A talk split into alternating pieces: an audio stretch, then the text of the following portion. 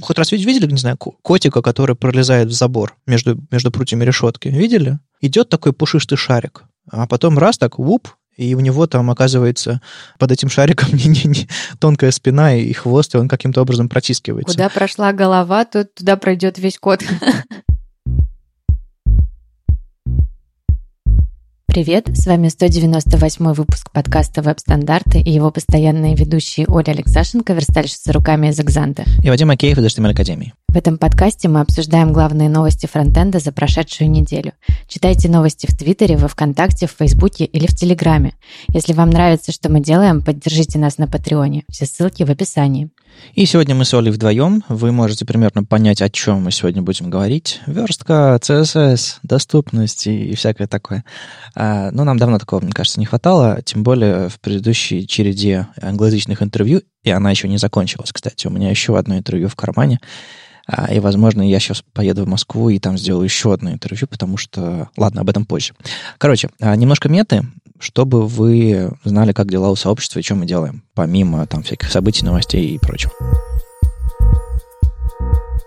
Мы, как я уже рассказывал в предыдущих выпусках, начали разрабатывать новый сайт веб-стандартов. Точнее, мы уже второй раз пытаемся это сделать, но неважно. У нас есть теперь дизайн, у нас есть эм, какая-то архитектура базовая, у нас есть список статей э, с медиум, со старых сайтов, и мы это все пытаемся из Markdown сгенерировать в статику и по, по ходу дела еще верстаем всякое там на, на гридах э, без E11 и прочего.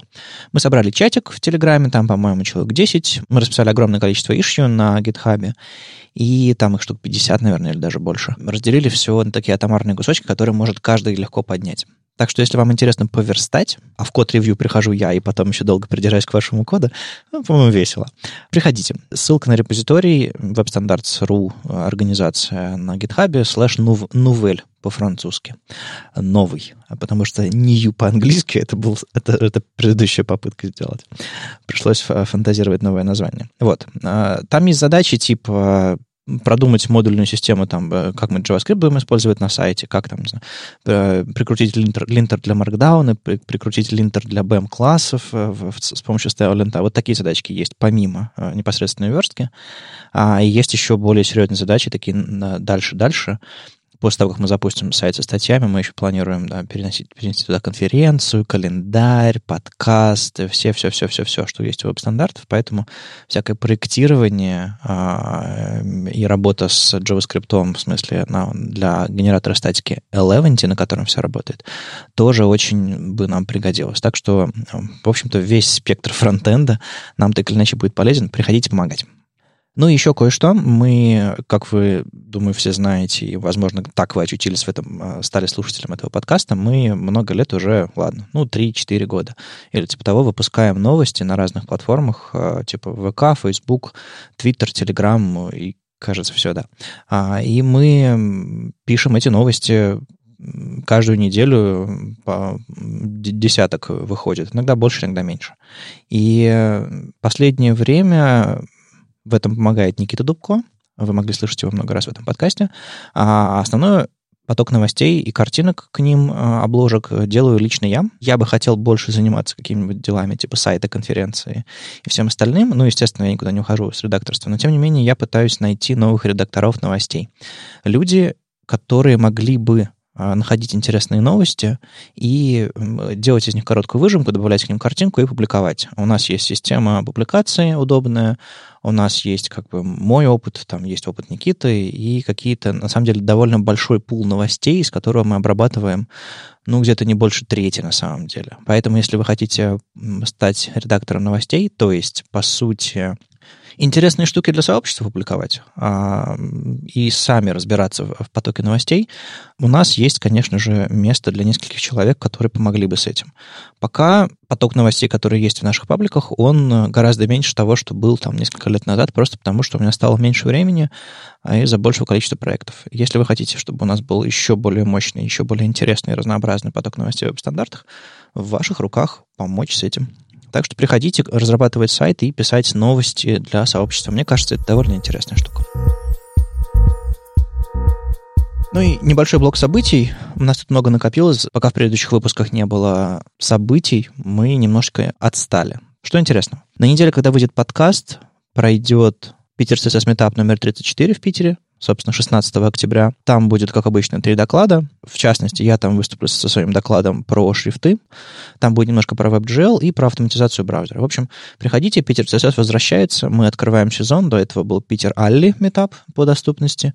А, мы, наверное, проведем еще один или два Питер CSS метапа, потом снова вернемся к метапам по доступности. В общем, а, мы возвращаемся. В конце недели когда, собственно, этот подкаст выходит, 19 октября в Екатеринбурге пройдет Web Standards Days.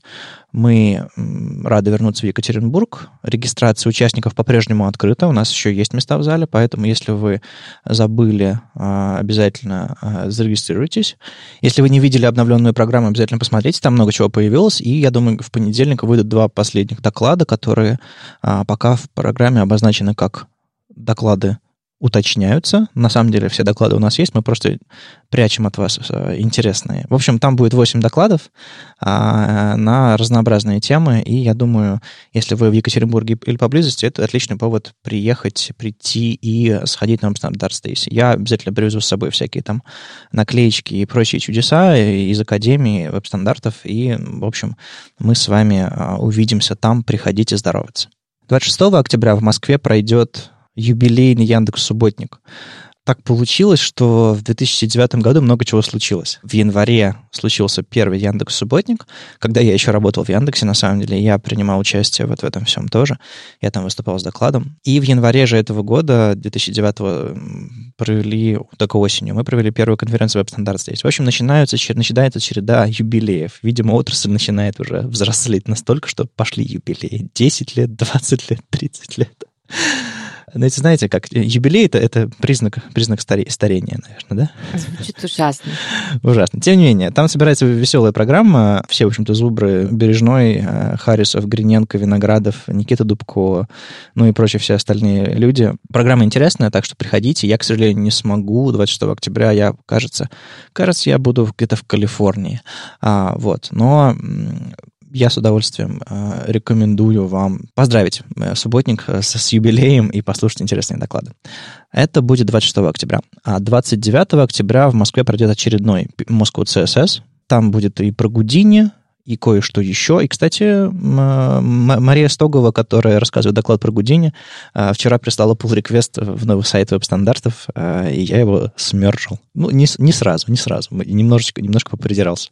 В общем, знакомые лица в программе. Так что вы тоже приходите. Я надеюсь, ребята скоро уже расскажут про все остальные доклады тоже.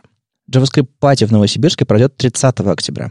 А, JS Party — это, собственно, мероприятие, которое Яндекс помогает проводить. Это все проходит в этот раз при участии Яндекс Маркета как основного поставщика докладчиков, а, дизайн-системы, метрики, серверлесс, React приложение, в общем-то, всякое такое. Типичный фронтендерский доклад, еще и вот с уклоном в JS, понятное дело, JS Party. В Москве 2 ноября пройдет IT-субботник осенний. Это такое мероприятие ЕПАМовское, где они э, собирают э, доклады на разные темы. Там есть Java, тесты, DevOps, бизнес-аналитика или что это такое, и в частности есть фронтенд. Так что если вам э, нравится э, часть фронтендерского направления, приходите посмотреть. Э, в общем-то, там есть в принципе, что послушать, сколько там докладов по фронтенду.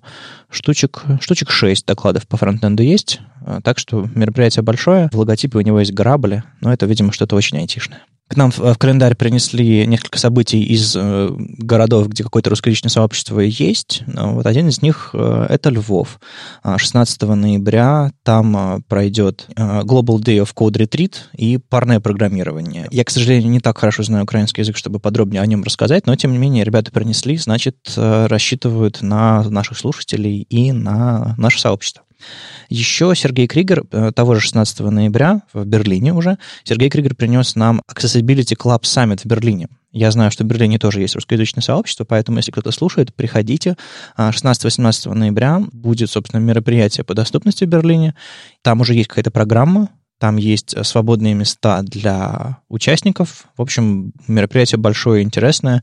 С удовольствием бы доехал, но, но поздновато, наверное, я узнал о нем. Но кажется довольно интересно. И еще напоследок э, Виталий Фридман притащил немножко из будущего. А, есть такая конференция Smashing Conf, она проходит по всему миру, и, собственно, Виталий в наш календарь притащил э, три конференции в следующем году. Сан-Франциско 21-22 апреля. Если вы из Сан-Франциско, я думаю, вы найдете.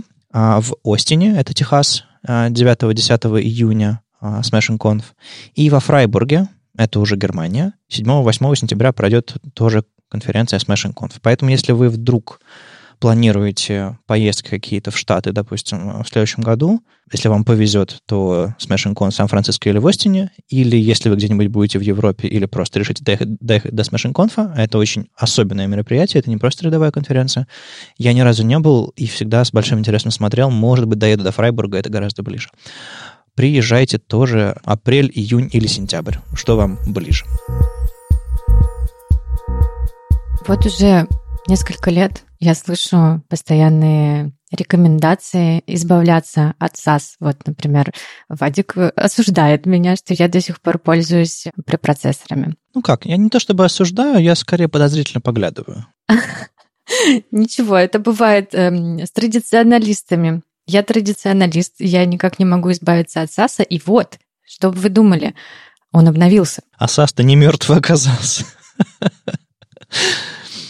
На самом деле у меня тоже есть э, cool story. Я вчера, вот буквально вчера, мы с, э, э, с Колей, моим соавтором по верстке первого и второго уровня в HTML Академии, сидели и думали, что же мы будем делать с, со вторым уровнем верстки, потому что там есть лекция по препроцессору, и мы как раз делали ревью лекции и думали, что мы собираемся менять, что все переделывать.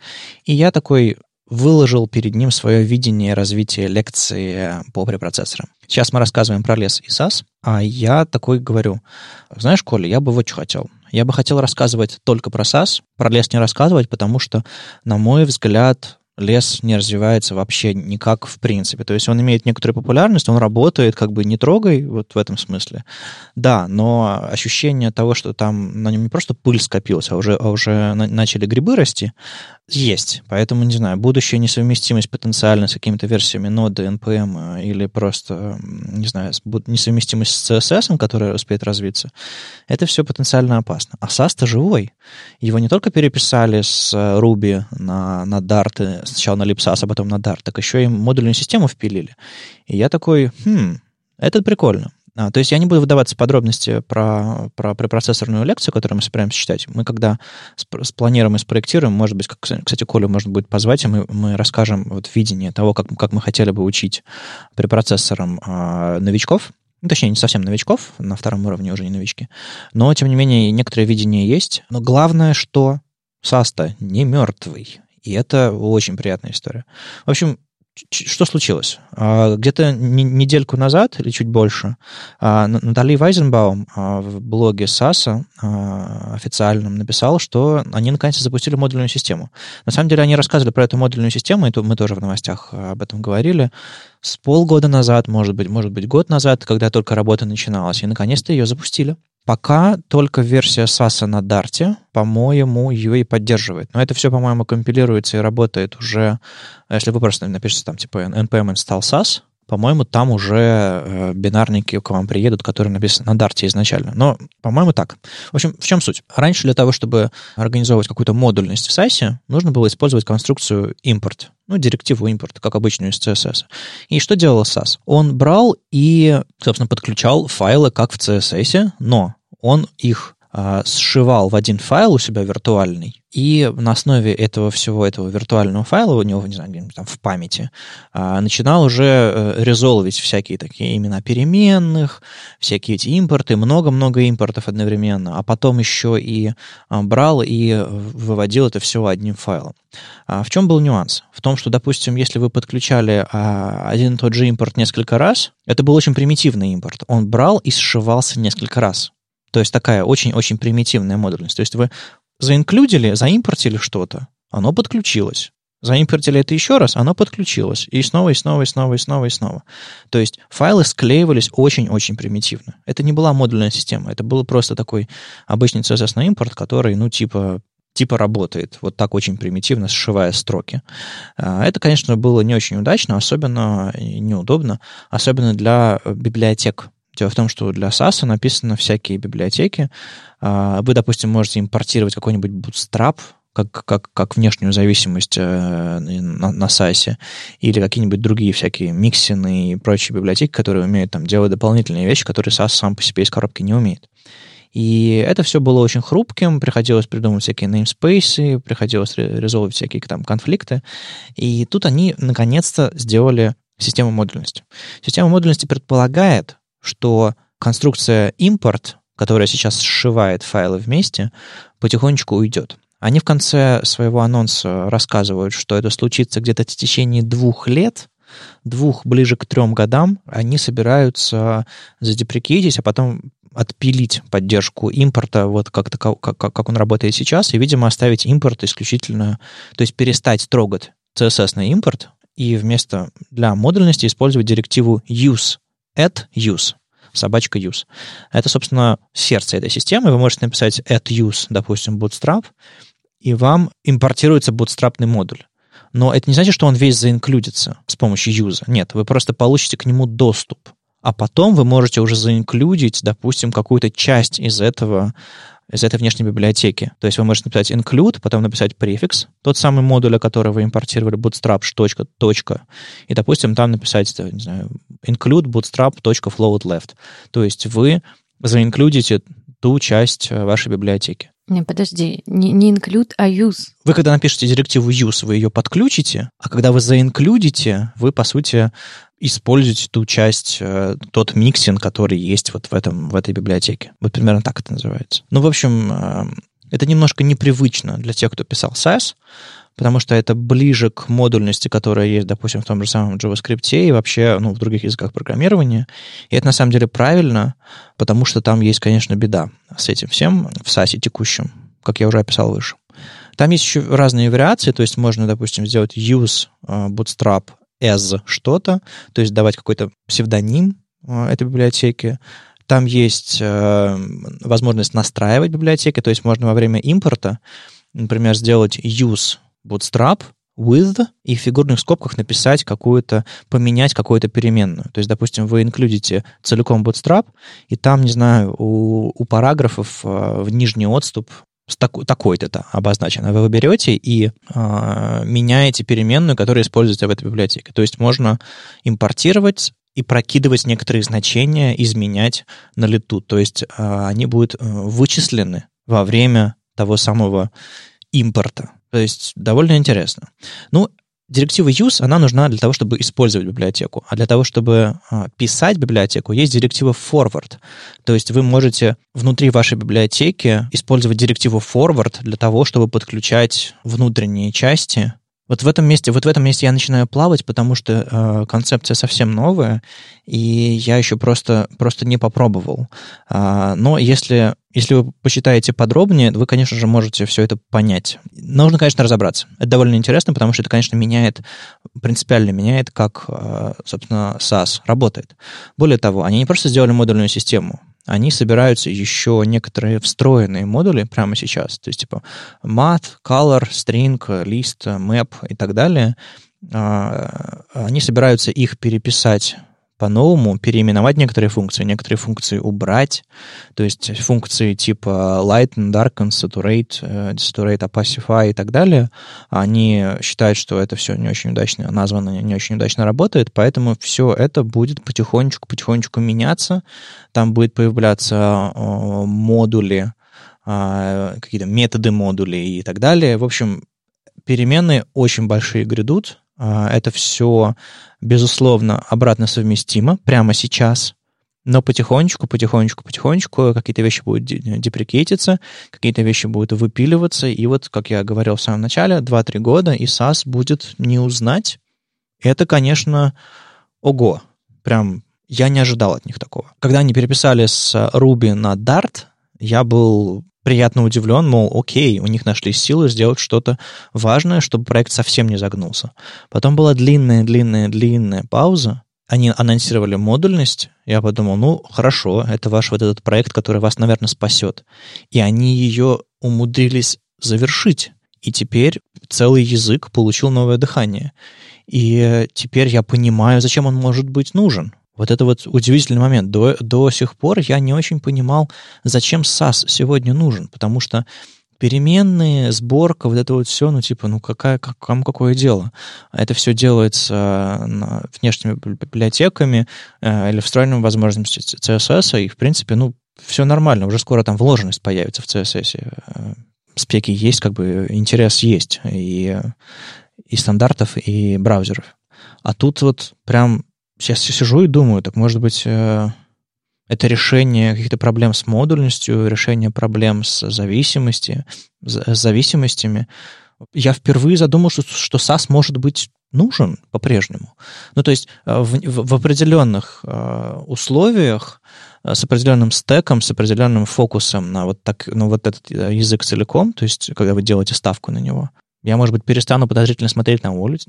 Ну, тут видишь еще э, вопрос, как скоро будут обновляться зависимые э, вещи. Например, я же пользуюсь не SAS как таковым, а Galp SAS, да, потому что у меня сборщик на Галпе и он ну, пока не обновился. Не, ну это понятно, и на самом деле все вот эти библиотеки, которые оборачивают и помогают использовать SAS в других э, системах, в принципе, в предыдущее время, э, после предыдущих всех этих обновлений, довольно быстро обновлялись, а, ну то есть там недели, месяцы. Я думаю, разработчики терпят недели и месяцы, чтобы сделать такой большой прыжок. В любом случае, там есть всякие инструменты для миграции. Утилита SAS Migrator, а, который позволяет вам мигрировать либо ваш код, либо библиотеку. И прямо сейчас вот NPM стал SAS, а, сделает вам ту самую версию Dart SAS 1.23, в которой это все уже есть. Как твои ощущения, Оля? Ты захочешь что-то подобное иметь в своем проекте? Ты чувствуешь какую-то ценность в этом? Ну, честно говоря, я очень слабо пользуюсь импортами вот э, в таком духе, как они применяются, ну, описываются вот их применение в этой статье, потому что у меня все очень просто. У меня один раз импортируются все файлы именно вот в духе склейки. То есть э, я же использую сборщик э, еще как бы одновременно с концепцией, которая IT-CSS с концепцией mm-hmm. того, как ты все раскладываешь. И, соответственно, это снимало как раз многие вот эти вот проблемы а, множественных импортов, каких-то там а, неоптимизированных переиспользований. Не знаю, это выглядит очень перспективно для тех, кто действительно разрабатывает очень-очень сложные системы, а, ну, такие там, как Bootstrap, например, да, потому что... Ну, и для тех, кто его использует.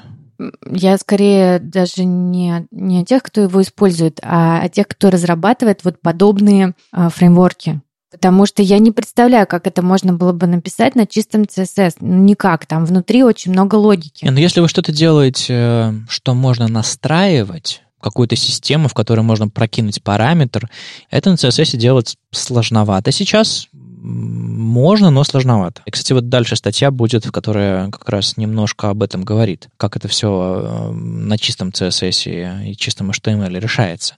Но да, я, я, я точно вижу, что этот релиз больше сделан для того, чтобы а, немножечко окропить, полить экосистему вокруг SAS. Потому что на самом деле э, язык принципиально не меняется, но кроме того, что они встроенные модули и встроенные всякие функции собираются перетряхнуть, сделать их более логичными, сделать, построить их сами по системе этой модульности, а, это будут переменные для авторов, конечно, да. Но в большей степени это, конечно, э, все а, удобряет и поливает экосистему вокруг, потому что чем здоровее экосистема, тем здоровее сам язык и сам продукт. Мне кажется, это вполне очевидно. Я, честно говоря, от этой статьи поймала обратный эффект. Я ее почитала и такая думаю, о, такие сложности мне не нужны, мне вообще фактически ничего не нужно.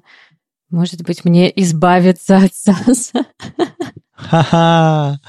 Вот это, вот это поворот. Ну, на самом деле, если все, что тебе нужно, это, не знаю, склейка да переменные, ну, вперед. Не-не-не, ну, видишь, я все никак не могу от, от, э, отвыкнуть от удобного применения медиавыражений через инклюды. Это ну, настолько вот хорошая система, что не надо писать руками тысячу раз вот это вот все. Ну, грубо говоря, что ты э, написала свойство padding bottom, например, а сразу после этого написала include... Include breakpoint, и внутри совсем другое. И это так удобно. Я реально, я пробовала в какой-то момент писать чистый CSS, и, ну, тяжеловато. Ну, я понимаю. Но я просто пишу... Э, я написал какой-нибудь селектор, padding bottom 10 пикселей, а сразу после него я пишу директивку at media, селектор повторяю и говорю, вот здесь, здесь другой паддинг. А, кстати, знаешь, когда у тебя нет брейкпоинтов на, на проекте, а, все становится гораздо проще. Это немножко другая тема, в принципе. Я просто ее сейчас лапкой потрогаю, а потом, может быть, как-нибудь разверну где-нибудь еще. Мне кажется, что брейкпоинтов не должно существовать, в принципе, в, в адаптивном дизайне. Брейкпоинты — это когда ты говоришь, вот при этой ширине экрана перестрой один кирпич на другой кирпич. Кирпичом я называю интерфейсы вот фиксированной ширины. Как должны работать адаптивные компоненты? Это значит, что если у тебя для конкретной, не знаю, там, кнопочки, для, конкретной, для конкретного хедера, для конкретного футера, если пришло время, когда контент не помещается, перестрой его дизайн. То есть, грубо говоря, сколько у тебя модулей, столько у тебя и медиавыражений. То есть у тебя в меню из 10 пунктов не поместилось в хедере, ты для этих 10 пунктов э, написала медиавыражение, что когда они не помещаются, сделай вот это. У тебя э, в футере 5 пунктов в похожем меню. Глуп, глупо его перестраивать по такому же брейкпоинту, да? Оно же помещается. То есть, как только у тебя исчезают брейкпоинты, ты перестаешь думать, ой, заинклюдю-ка я вот этот брейкпоинт глобальный на весь проект. Я понимаю, что эти брейкпоинты идут из того, что дизайнеры рисуют. Они рисуют десктоп там 1340, потом планшет там 760 4 или там 68, потом там 320, еще что такое. Ну, я не знаю, какие у вас брейкпоинты. Они берутся абсолютно с потолка, с, э, и никто не знает, зачем они нужны на самом деле. Но, тем не менее, дизайнеры так рисуют. Очень хочется взять этот брейкпоинт и использовать везде. Но это категорически неверно, потому что в, в одних ситуациях этот брейкпоинт нужен, а в других ситуациях он просто вреден, потому что контент не помещается. А контент и нарисованный — это очень разные вещи. В общем, это моя идея. Мне кажется, что э, медиавыражение нужно писать э, контекстно. То есть Написал компонент, понимаешь, что не помещается. Приделал брейкпоинт, но в конкретно для этого контента, который в этом компоненте. Ну, так оно так и работает вообще. Ты ну, в каждый компонент встраиваешь нужный брейкпоинт. Ну, просто они у тебя расписаны. Да, а, их да. есть определенное количество, и а, оно, как правило, оптимальное. То есть вот эти брейкпоинты, которые ты уже выбрал, они оптимальны для твоего дизайна. Ты примерно знаешь, как бы, ну, ну, так как дизайн сам рисуется по модульной сетке, да, у него тоже есть свойства, в какой момент они там, эта сетка должна как бы начать меняться. Ну, просто есть дизайн, а есть реальный сайт. Так вот, на реальном сайте э, полагаться исключительно на брейкпоинты дизайна, это очень странно, потому что реальность всегда немножко другая. Ну, то есть, мне кажется, что брейкпоинты, они скорее вредят адаптивности.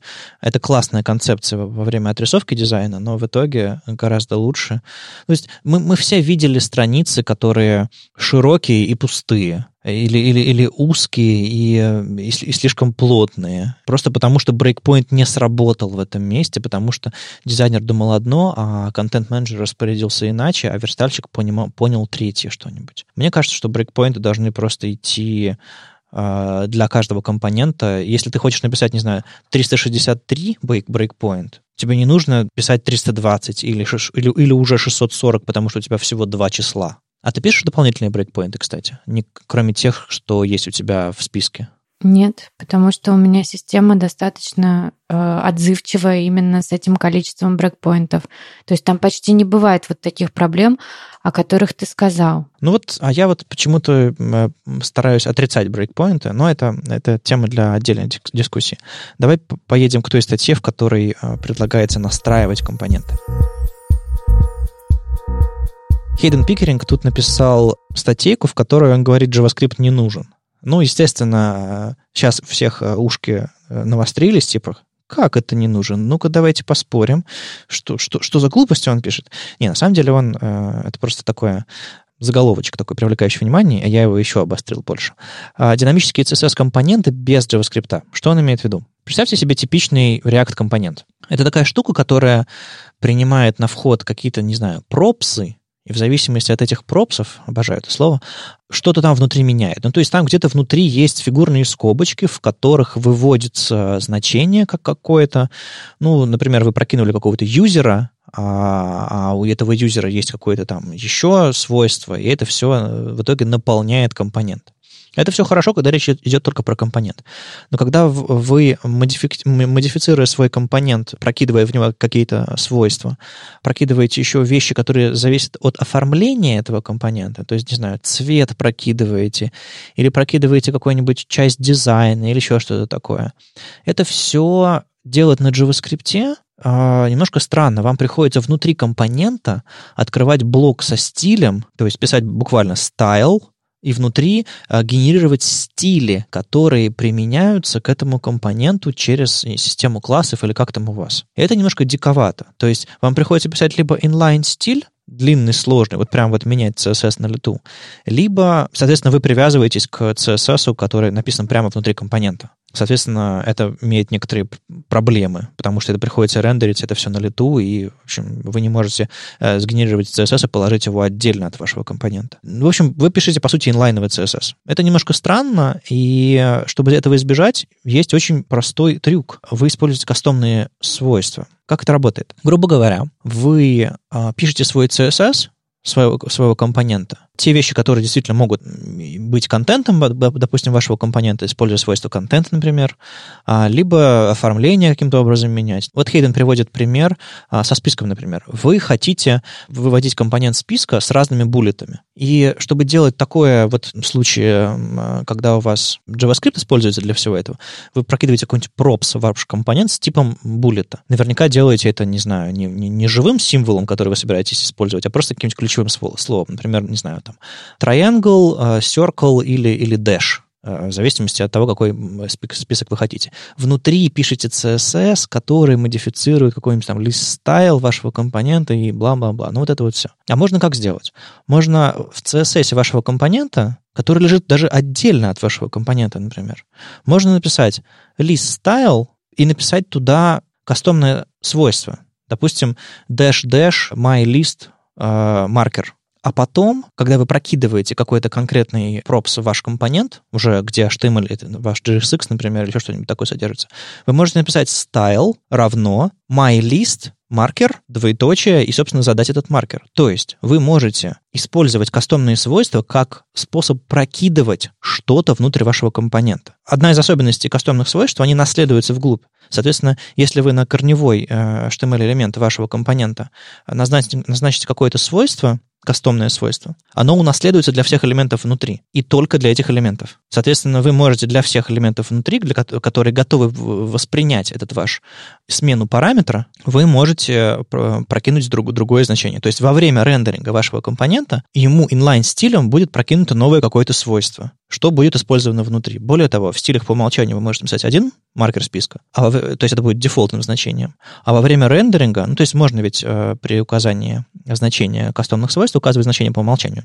Э, то есть, а во время рендеринга вы можете прокидывать другие параметры. То есть можно прокидывать не только символ, но там, не знаю, там отступы прокидывать, какие-нибудь, не знаю, там э, колоночность прокидывать или там макет менять или еще что-то такое. Вот такая вот интересная штука. Не генерировать стили, в которых что-то там происходит, не программировать программировать на CSS, не делать вот эти вот стрёмные шаблоны, куда прокидываются фигурные скобочки и так далее, а API к вашего компонента прокидывать через кастомные свойства и использовать их как живые свойства и значения в CSS. По-моему, довольно круто. Да, звучит, звучит занятно. Интересный способ использования тех, тех же самых кастомных свойств и интересная их интеграция вот с современным вот этим стеком, где компоненты, где все эти пропсы. Потому что, не знаю, если ты пишешь на, JavaScript, ты начинаешь программировать на JavaScript во, во всех ситуациях. Ты забываешь, что это в итоге это часть платформы, в которой есть и другие языки. Есть разметка, есть дом дерева, есть какие-то, какая-то взаимосвязь, есть какие-то свойства, которые наследуются, переопределяются. Это все тоже можно использовать. Не только JavaScript. Соответственно, вы не, вы не связываете свои руки за спиной исключительно вот в этой парадигме CSS NGS. Вы можете использовать внешние стили, и вам не нужно а, генерировать стили внутри вашего компонента. Интересная мысль. Это все вышло в блоге Every Layout, который, собственно, Hidden Pickering и Энди Белл ведут вместе. Про Энди Белла мы сегодня еще упомянем. Но, в общем, а, это часть статей, которые они публикуют в своем блоге, а так вообще это такой а, проект Every Layout, в котором они рассказывают про разные интересные а, интерфейсные паттерны, которые они решают по-новому каким-то образом. И подписка на все эти паттерны, на, на полный доступ к контенту, по-моему, стоит 100 баксов. А, но это они продолжают пополнять коллекцию. Вот недавно новый а, выпустили. Я купил себе эту подписку. А, в основном не потому, что мне это дико нужно для работы, а потому что мне хотелось поддержать. Мне кажется, они делают очень крутую вещь. Вот. Так что свежая статья у них в блоге. Я рекомендую подписаться на, на блог Every, Layout, если уж, если уж не на Хедина и Энди они интересные вещи советуют. Если вам понравилась эта штука про прокидывание кастомных свойств, а, и вы хотите, не знаю, попробовать, или вы хотите поспорить об этом, или вы видите какие-то недостатки, какие-то сомнительные вещи, напишите нам, где вы нас читаете, слушаете. Интересно подискутировать. К слову, вот о пересмотре вообще устоявшихся каких-то традиций. И к слову про Энди Белла. Да, и к слову про Энди Белла. Я тут в очередной раз эм, когда за зашел разговор о рефакторинге очередных авдиевых конюшен, я подумала и решила, надо убрать все резеты и нормалайзы оттуда. Ого. И типа писать э, ну, обнуление стилей внутри каждого компонента. Так оно будет консистентнее. И тут, собственно, Энди Белл выпускает тоже статью Modern CSS Reset, современный CSS Reset. Честно говоря, а, ряд его предложений показался мне очень неплохим, а ряд довольно сомнительным. Вот я хотела как раз с тобой обсудить эти моменты. Во-первых, э, это очень маленький CSS Reset. Он стандартно там переопределяет box-sizing, убирает э, с списков э, паддинги и лист-стайл. Но причем, кстати, вот прикольное решение, что он убирает это только с тех списков, у которых есть класс. То есть если у вас там а, в каком-нибудь а, визивиде ваш редактор просто вставил список без всякого класса, этот список будет выглядеть как список по-прежнему. Это очень неплохое решение, я его встречаю впервые. Да, на самом деле это самое приятное и самое интересное, что есть во всем этом э, ресете. То есть оно все еще кажется чуть-чуть сомнительным. Ну, то есть, если посмотришь и думаешь, ну, что-то... А вдруг там случайный класс оказался или еще что-то такое. То есть это как бы, ну, такое, немножко, немножко шрапнель, а не снайперский выстрел э, для конкретной вещи. Но, в общем, да. Ну вот, э, сбрасывание марджинов, понятно. Из сомнительных вещей мне показалась сомнительная установка на боди height э, типа 100, как это называется? Uh, viewport height. Viewport height, да. Ну, короче, 100% вот вашего экрана. Не знаю. No. А почему? Ну, потому что это непредсказуемо. А, у тебя может э, ну, дизайн как бы вообще не, не соответствовать этому. То есть, не знаю, установка высоты вот такая принудительная, мне кажется, очень опасной. Может, просто кажется. Ну смотри, на самом деле внутри HTML есть трюк довольно забавный. Представь, что ты открыла страницу, на которой нет ничего, кроме пустого бади. То есть, по сути, у тебя сейчас есть обертка HTML, элемент HTML, а внутри него лежит элемент body. Если ты попробуешь проанализировать, какой высоты body сейчас, то body будет высотой нулевой. Ну да. А HTML будет занимать весь экран. Так вот, если ты задашь фон body, background color, например, red, то по какой-то совершенно непонятной и невероятной магии ты этот фоновый цвет увидишь на, на все окно. Хотя у бади высоты нет. Почему ты увидишь? Потому что а, фоновый цвет наследуется вверх на HTML, наследуется вверх. И HTML получает фоновый цвет от бади. Это дичь абсолютная. Я надеюсь, я сейчас ничего не напутал, но, по-моему, это именно так и работает. То есть, грубо говоря, ты можешь задать отдельно фоновый цвет HTML, элементу HTML, uh-huh. и отдельно фоновый цвет body, и тогда ты увидишь разницу. Но если у элемента HTML фоновый цвет не назначен, он наследуется от body, хотя, хотя он, сна, он снаружи, а не внутри body. Их вообще, вообще background color не наследуется, строго говоря. Так вот, ты можешь сделать так, чтобы у бади как раньше мы делали э, бади высотой с HTML, чтобы можно было потом таблицы задать height 100%. Господи. Э, вздрогнул. Мы писали HTML, запятая, body, запятая, margin 0, height 100%.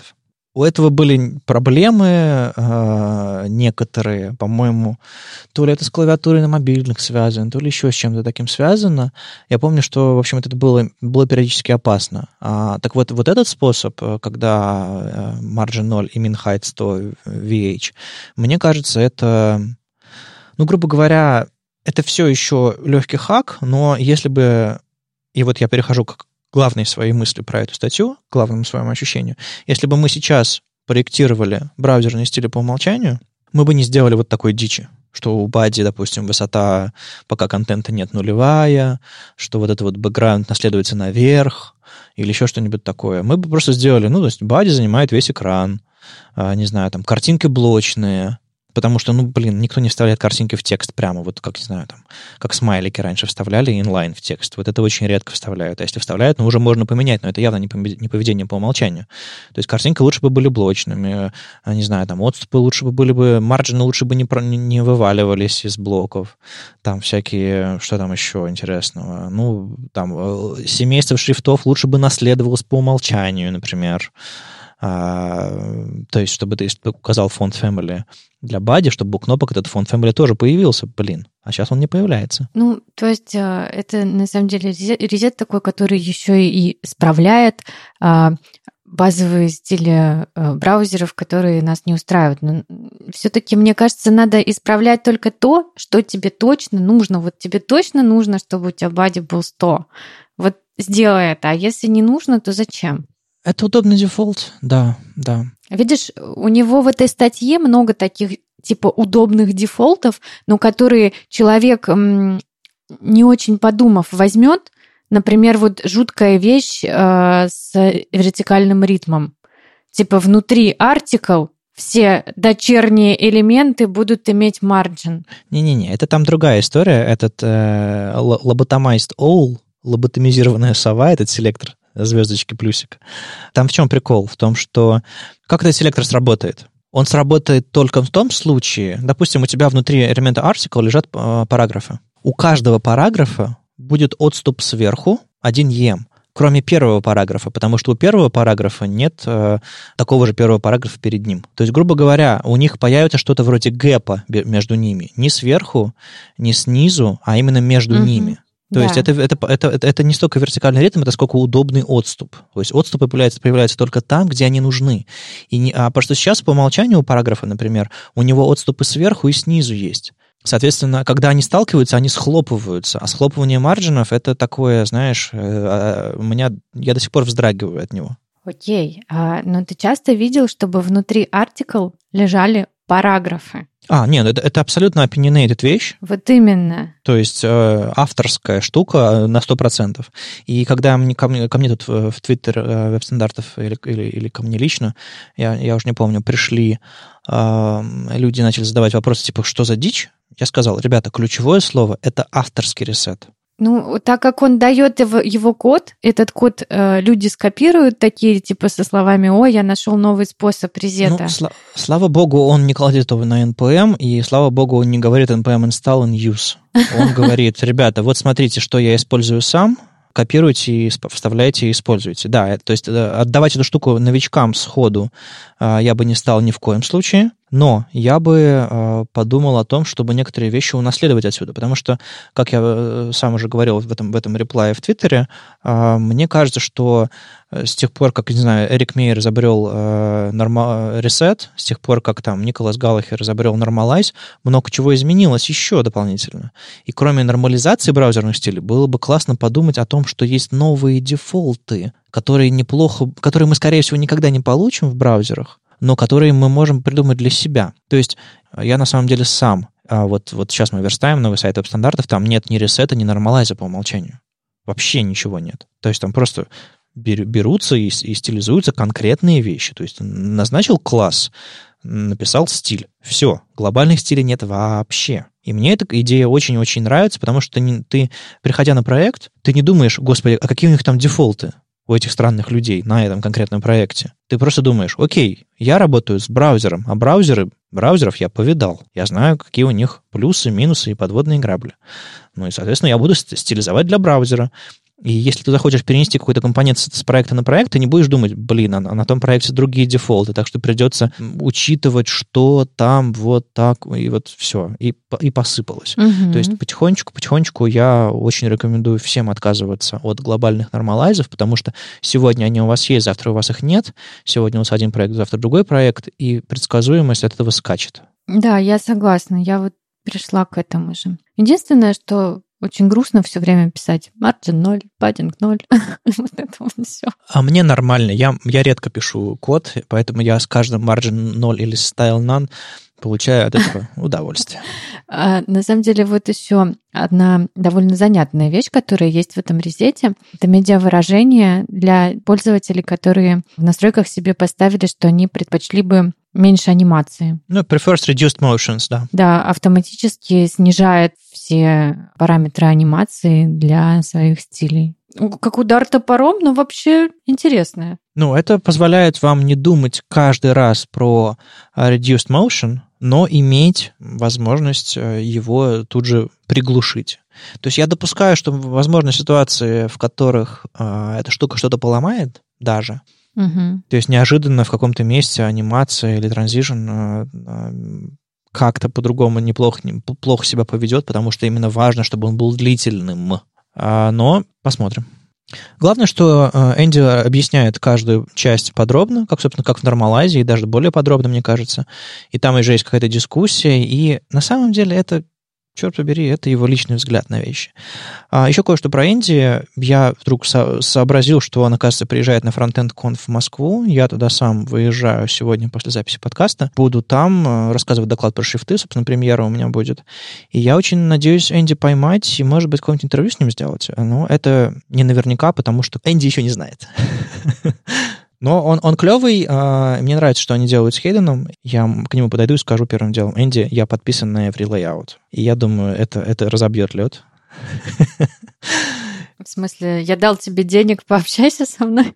Ну, почти. Нет, на самом деле, просто привлечь внимание, что типа, привет, я, я знаю, кто ты такой, э, давай поболтаем. Пару недель назад Mozilla запустила новый канал Mozilla Developer на YouTube, и там начали появляться видео Прежде всего, там появились какие-то небольшие видео о том, как, как в DevTools что-то там можно сделать, там про, про layout, про шрифты, про еще что-то такое. И отдельно появилась серия About двоеточие Web. А такой About Blank, но About Web. Забавно. И там уже в этой серии есть четыре видео. Одно из них э, про темную тему. И э, уже три видео мы потихонечку в новостях о них рассказываем. Про псевдоэлемент маркер, про свойства revert, э, initial и так далее, про всякие интересные сбросы значений э, свойств в CSS. Очень хорошая штука. И самое длинное видео, собственно, которое записала Мэриэм Сюзан, про то, почему через CSS CSS такой странный. А для начала про Мэриам. Если вы когда-то пользовались библиотекой Сьюзи, это, собственно, ее рук дело. Я когда-то на Сьюзи, это библиотека для SAS, которая позволяет делать разные интересные раскладки. Они, она изначально была на флоутах, может быть, сейчас она на флексах, если она вообще жива. А, но я когда-то на ней разрабатывал интерфейс, и было довольно забавно а, строить сетки на вот этих, на изолированных флоутах и всякой такой штуки. То есть когда-то я это SAS использовал и очень-очень мощно. А, и каждый день. А, а вот сейчас говорю, отказывайтесь от него, он вам враг. Нет, ну, не об этом речь. Главное, что у проекта появилось лицо. Э, я теперь знаю, кто такая Сьюзи. А, и, собственно, почему CSS такой странный? 15-минутное видео, в котором, собственно, ключевая мысль, что с CSS все в порядке, просто он особенный. Ну да, как это часто случается в последние годы, да и, может, вообще и всегда случалось, когда программисты сталкивались э, с CSS, они начинали очень громко кричать, э, что с ним что-то не так, э, что он странный, что им невозможно пользоваться, что он очень сложный и так далее, и так далее, и так далее. И это видео, вот само его появление, оно доказывает, что этот вопрос все еще на самом деле остро стоит. Ну, это на самом деле это не обучающее видео, это не туториал, это ничего. Это такой вот большой э, спич, я бы сказала, э, с небольшим экскурсом в историю.